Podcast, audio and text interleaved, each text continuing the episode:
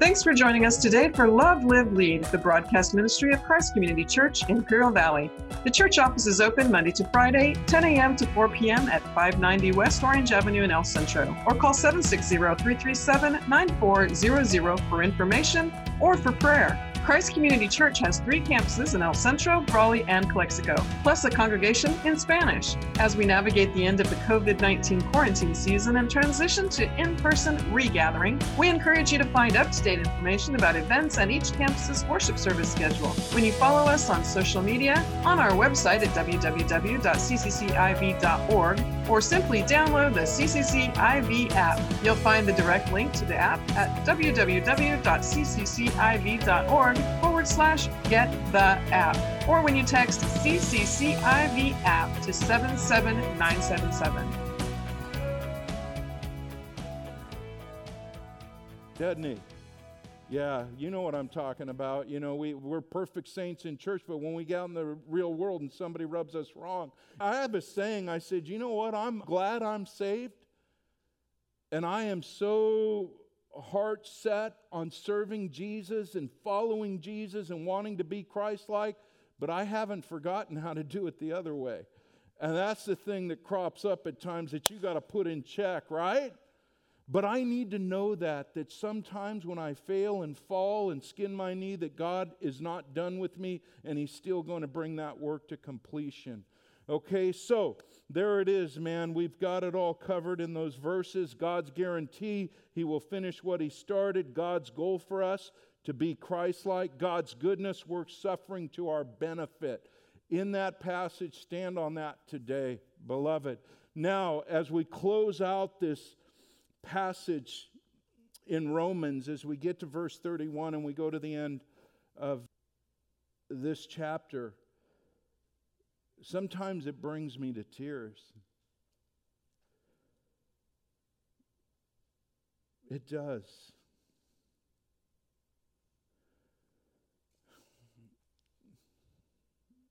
God's promise in suffering is security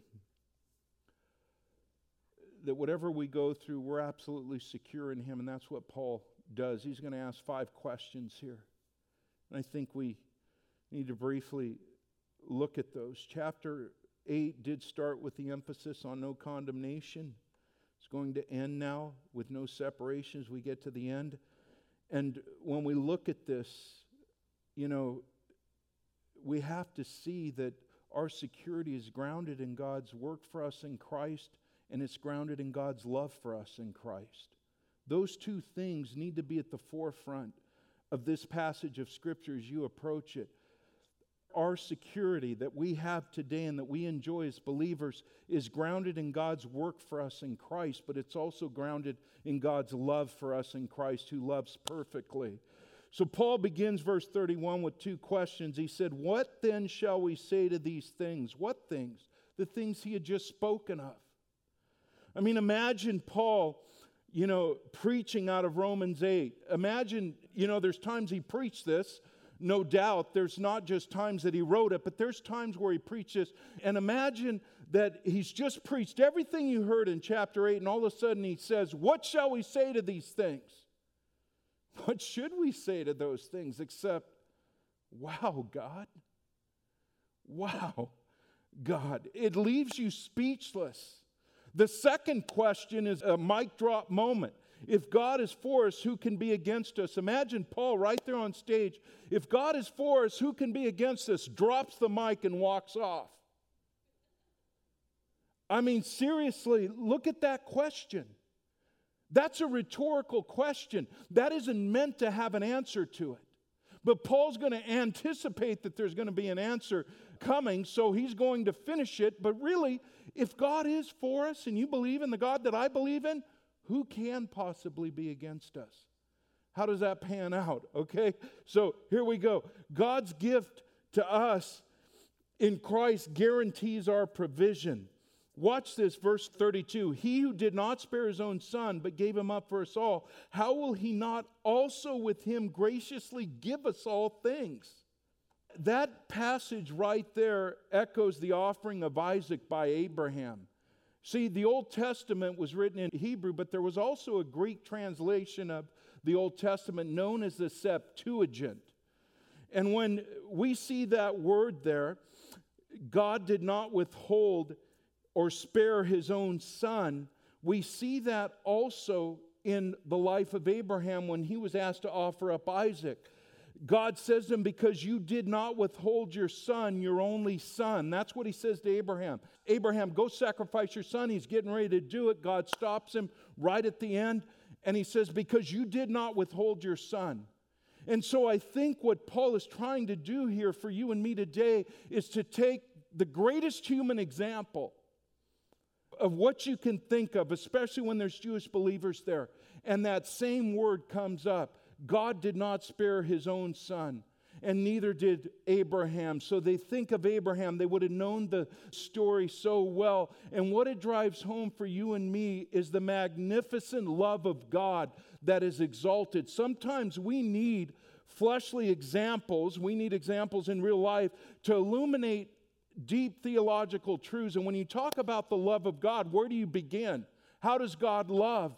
And we see here with the life of Abraham, when he was asked without hesitation, says he saddled his donkey, not even his servants, but he saddled his donkeys and he started to go. And it says to worship the Lord. And that's first time in the story of Abraham and Isaac that the word love even shows up in the Bible. 21 chapters, you don't see the word love, and God is love. You wonder why it wouldn't show up. But the first time it shows up is right there in chapter 22 of Genesis your only son whom you love. And Abraham didn't spare him without hesitancy. And God's love for us, he didn't spare his own son. He didn't spare his own son. When you look at that word, he who did not spare his own son, there's another term there too, but gave him up for us. The Greek word there is peritomai, meaning to give up. It was the same word used when Pontius Pilate gave up Jesus to be crucified. Same word. There's all these things that point us to God's love and how our security is grounded just in that very truth of the work of Christ. How could we not be more secure than that? How could we not be more secure than that? Was God's hands. That's what, when it says that Pilate gave up Jesus for crucifixion, handed him over. The same word used here, Paul is saying that wasn't Pontius Pilate's decision. That was God's decision. Uh, Pontius Pilate was just a tool in God's hands.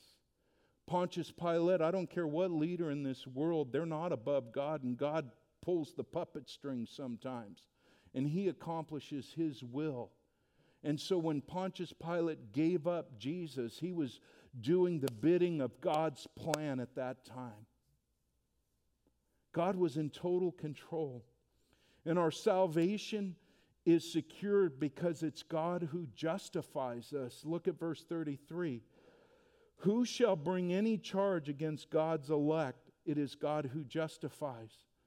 No being can undo what God has done. If God justified, no being's going to undo this. Now, this would be significant to those who lived in Rome at the time because Romans was written in 57 AD. Nero took the throne, that horrible man, that maniac. A lot of people think he was a maniac. He was just not all there. And he becomes emperor in 54 AD.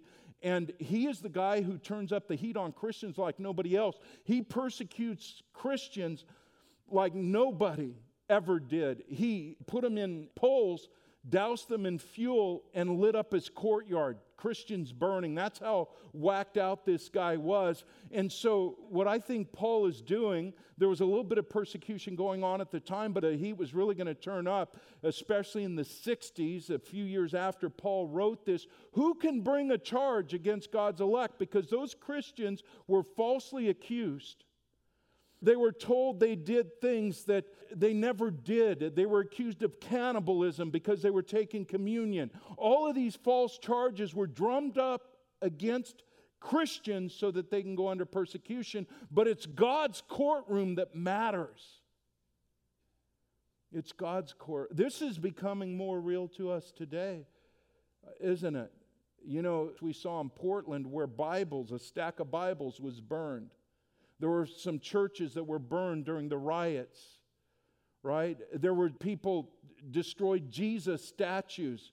And so you're seeing this anger come out, and they're going to see the Christian, they're going to see the Christian as the stumbling block. They're going to see Christians as nothing but anti gay, that they're anti abortion, that they're the ones that are outspoken. They're the real problem in this culture, and the storm clouds are beginning to gather. Now, I tell you this only because we should be anticipating that. Anticipation will always lead to preparation. Always. And so if we're like ostriches with our head in the sand and we don't see what's going on around us, seriously? It's turning. The question is are you going to stand when that happens? Are you prepared for that? I bring this up as an encouragement because this church in Rome lived it, what Paul was writing and to know that God, who can bring a charge against God's elect? The government down here may bring charges. Who knows? But what matters most is the heavenly court. That we stand before a God that we're responsible to. Nobody can bring a charge against God's elect. You are totally innocent and not guilty if you placed your faith in Jesus Christ. Satan can't bring a charge against you. No demon on the face of the planet can bring a charge against you. Certainly, no human being can bring a charge against you. Imagine a courtroom, right? Some of you have watched LA Law, probably, or you've watched a real trial on TV before. You've got a prosecutor, you've got the one being accused, and you've got a defense attorney, and you've got a judge. Well, in God's courtroom, the Father is the judge the prosecutor is Satan. We are the accused that's being accused of every thought, every word, every deed, but our defense attorney is Jesus Christ.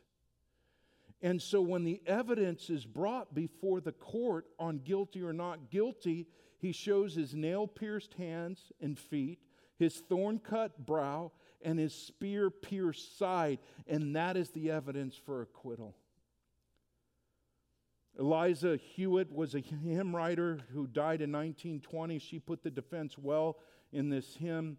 Said, My faith has found a resting place, not in device or creed. I trust the ever living one. His wounds for me shall plead. I need no other argument. I need no other plea. It is enough that Jesus died and that he died for me. Somebody from our congregation sent me a quote on Friday, and this was the quote In heaven, there will only be one person with an imperfect body Jesus, our Savior, with scars still in his hands as a reminder of his love for us. Those scars are the evidence of our acquittal. So, whatever we do here on earth to honor God, we don't worry about other things. This is expected. And the only reason I say anticipation is necessary now is for your preparation. Christ was condemned for us, verse 34. Who is to condemn? There's another question, important question. Christ Jesus is the one that died. More than that, who was raised, who is at the right hand of God. So, who was condemned? Christ was condemned. God is absolutely just. It's just like somebody who's accused of murder and goes through a trial and they're acquitted of the murder, that you can't try them again. God would be unjust to hold us guilty if Jesus was already condemned for our sin. He was condemned for our sin. Not only that, Christ is praying for us. Saw where the Holy Spirit was praying for us, who is at the right hand of God, who indeed is interceding for us. How about that? Not only the one who hung on the cross and was condemned for us, not only the one who bore every one of our sins where the prosecutor cannot bring a charge against us is also the one at the right hand of the Father that's praying for us. And we saw this actually happen when he told Peter this in Luke 22 when Peter was going to deny Jesus. Here's what he said in Luke 22, verses 31 to 32 Simon, Simon, behold, Satan has demanded to have you that he might sift you like wheat, but I have prayed for you that your faith may not fail, and when you have turned again, strengthen your brothers. How many know that Jesus' prayers don't fail?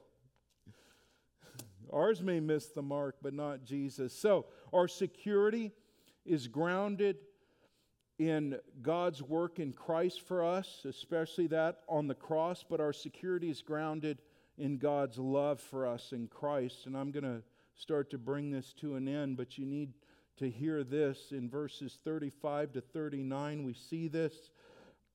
Who shall separate us from the love of Christ? Shall tribulation or distress or persecution or famine or nakedness or danger or sword? As it is written, For your sake we are being killed all the day long. We are regarded as sheep to be slaughtered. So we see immediately Paul is now going to ground our security in God's love for us in Christ. And so separating us from the love of God is an impossibility. That's what he's going to draw out here.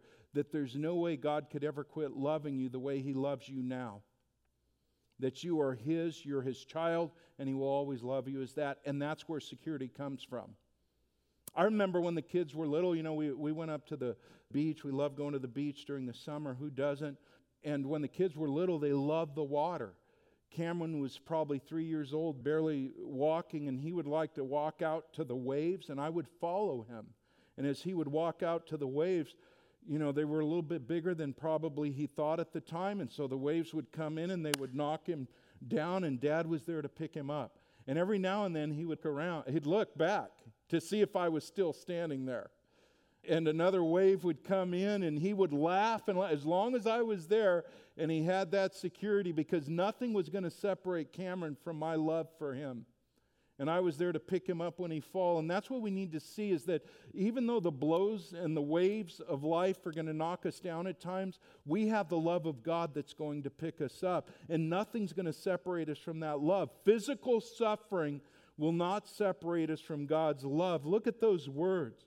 Shall tribulation or distress, persecution or famine? Persecution they're talking about, friends, they were locked up, man.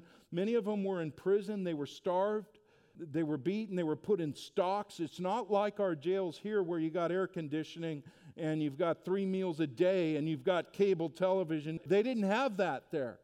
There was none of that. It was the most miserable place to be, and many people died in prison. Why? Just because of their faith. And so, famine, nakedness, you know, you didn't have any clothes too bad. You're not getting an orange jumpsuit. sword, as it is written, for your sake we're being killed all day long. And he pulls that scripture out of Psalm 44 22, which was in that context, it was them questioning God.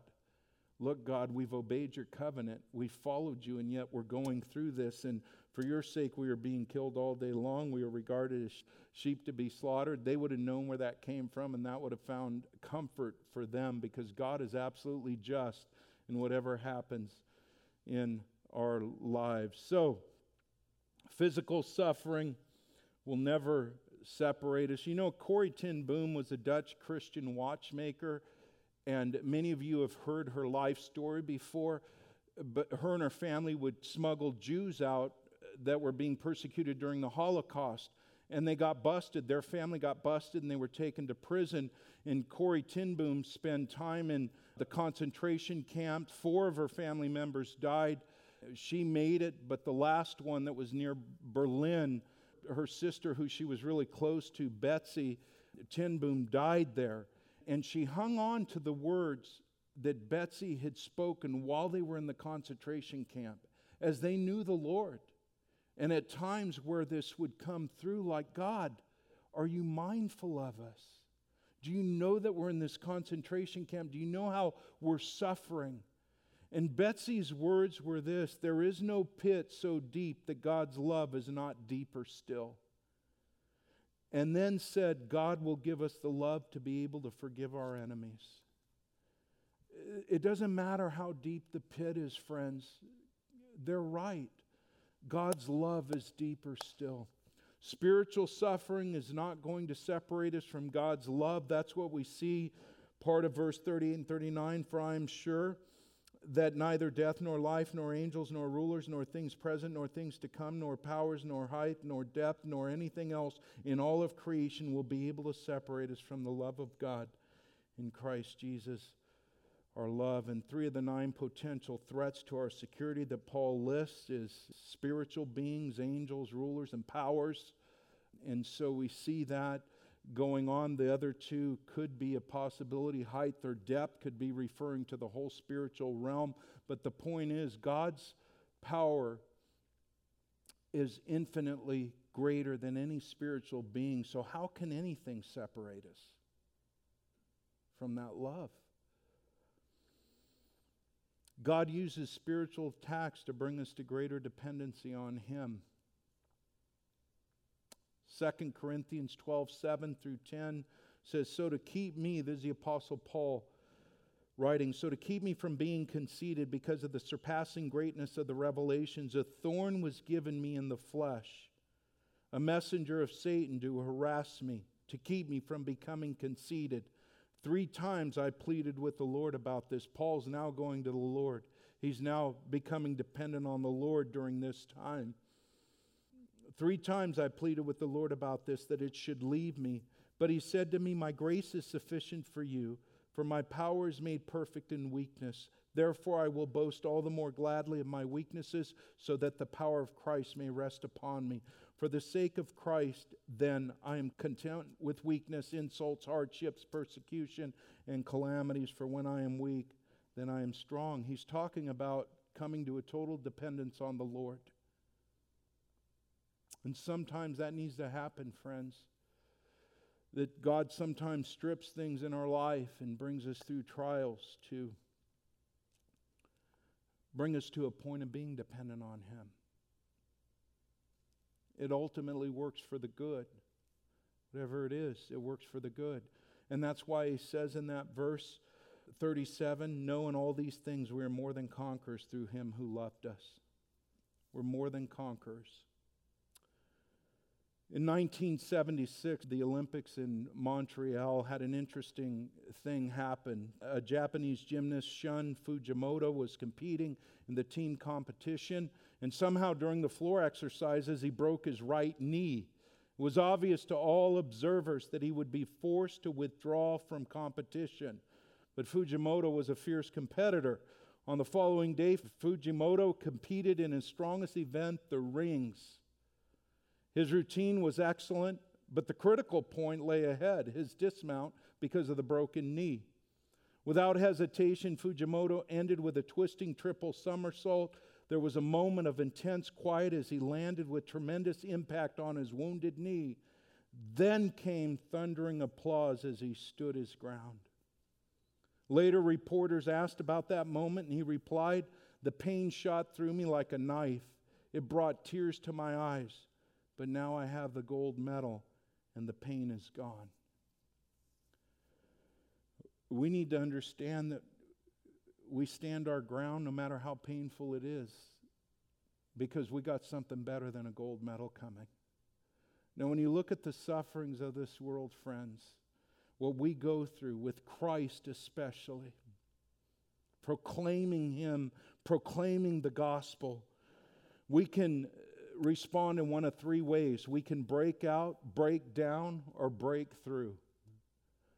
You can break out, meaning you can rebel, you break out of the boundaries and you run from the problem, you try and medicate your problems with sin. That's what's breaking out of the boundaries of God. Or you can break down, meaning that you just simply fall apart, that the anxiety climbs so high, fear fills your heart, and you begin to doubt God, and you fall into despair, and you begin to go deeper and deeper in a pit, not seeing the light out of the pit. And you've allowed it to take your mind captive rather than you taking the thoughts captive. Or you can break through. This means you break through your suffering and you embrace it knowing that God is using it to prepare you for glory, for eternity with Him. Thanks for joining us today for Love, Live, Lead, the broadcast ministry of Christ Community Church, in Imperial Valley. The church office is open Monday to Friday, 10 a.m. to 4 p.m. at 590 West Orange Avenue in El Centro, or call 760 337 9400 for information or for prayer. Christ Community Church has three campuses in El Centro, Brawley, and Calexico, plus a congregation in Spanish. As we navigate the end of the COVID 19 quarantine season and transition to in person regathering, we encourage you to find up to date information about events and each campus's worship service schedule when you follow us on social media, on our website at www.cccIV.org, or simply download the CCCIV app. You'll find the direct link to the app at www.cccIV.org forward slash get the app, or when you text CCCIV app to 77977.